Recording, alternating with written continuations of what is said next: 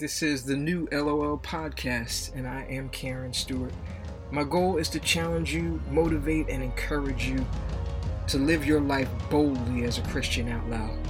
Do me a favor if you find anything of value, any motivation, any encouragement, help me spread the word.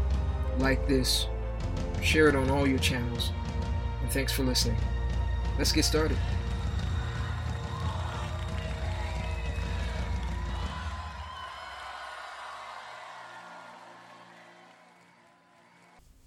Today is a big day in the Christian church. Today is Easter Sunday morning.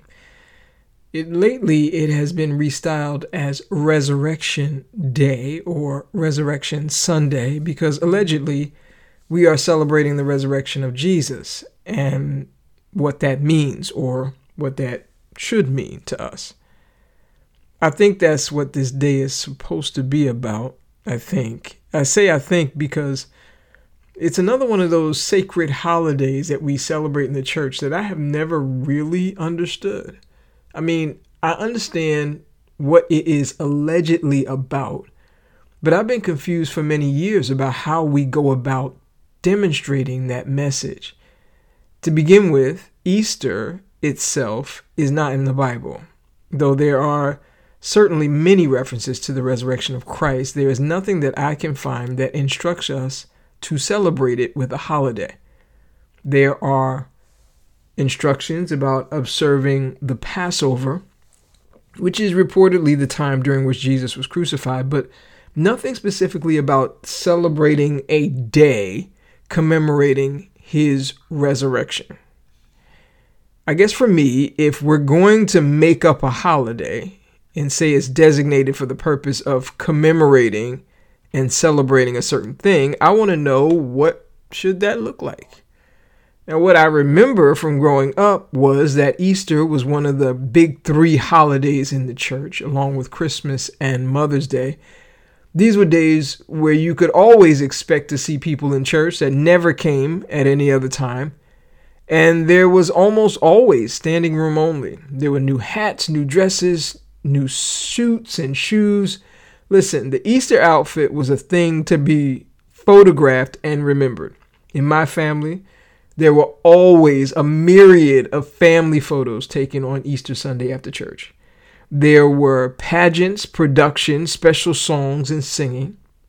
There was always an Easter basket with candy that for some reason you could never get at any other time of the year.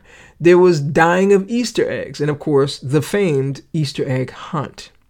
And there was also dinner, not just any dinner in my family. There was no ham, no turkey on Easter. We always had lamb. And for some reason, on that day, we were encouraged to bring people to church with us. Like, did they not need to come on any other Sunday? And there seemed to be an extra special, emotional, impactful invitation and call to salvation. It was quite a memorable show and event. And now, today, in many ways, things remain the same, even though they have changed. But if in fact this is supposed to be a sacred day that emphasizes the meaning and significance of the resurrection of Christ, what should this day look like? And what should Easter mean to me? Some people would say that the re- resurrection of Jesus was the greatest miracle ever. And it's certainly right up there with the miraculous birth of Christ. But what we think about this resurrection speaks volumes about the relationship we have pursued or not pursued with Him. I think it's interesting that Jesus never instructed His disciples to remember His resurrection but it was his death that they were instructed to remember and acknowledge until his return. His death, which was the great exchange. If not for the death, the shedding of his precious blood, there could in fact be no newness of life for any of us. In the midst of that gruesome event on Golgotha when the beautiful one was tortured, brutalized, and literally hung up in front of the world to die. That blood of his pierced the earth, the sky grew dark, and the veil of the temple was torn open from the top to the bottom.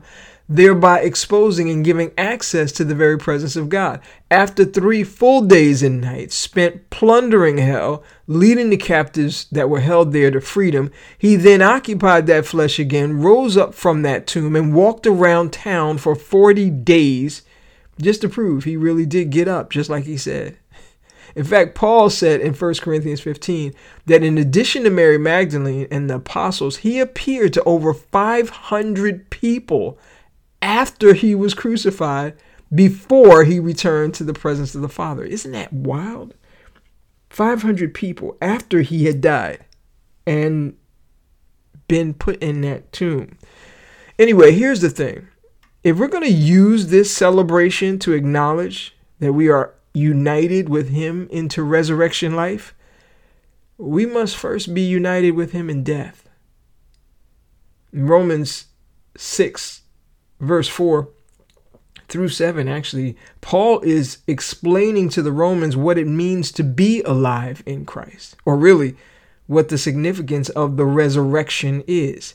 Here's what he said Therefore, we have been buried with him through baptism into death, so that, just as Christ was raised from the dead through the glory of the Father, so we too may walk in newness of life. For if we have become united with him in the likeness of his death, certainly we shall also be in the likeness of his resurrection.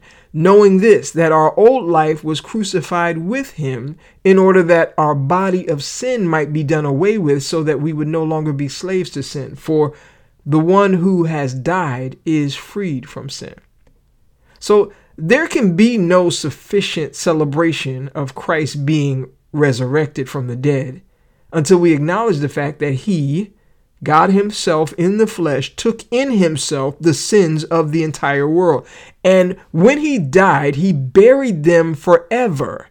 And at the same time, opened a gateway of access through His blood that would allow us to know Him and the Father, which is eternal life. There must be an honest acknowledgement of our sin, not just pre salvation sin if you're already saved, but the sin that we continue to indulge in and continue to partner with even now.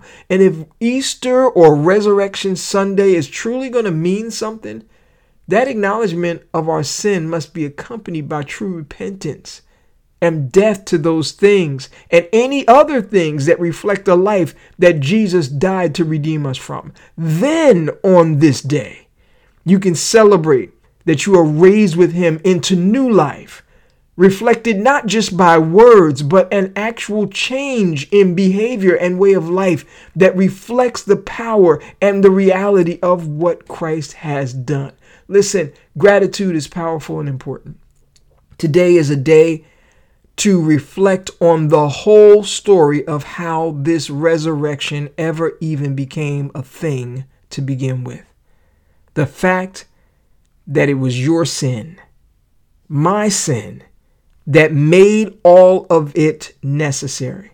That right there is enough to provoke a heart of gratitude, not just today, but every day that we're allowed to live and breathe. And here's another prayer I've been praying as I've been thinking about this, because you know, talk is cheap, right? So my prayer is Holy Spirit, help me to live my thank you, not just say thank you. Help me to live my love not just say, I love you. Because gratitude looks like something, love looks like something. And being grateful and thankful to God for what He has done and loving Him because He first loved us, it looks like something. It looks like living boldly for Him, not just on Easter, but every day, and doing that out loud.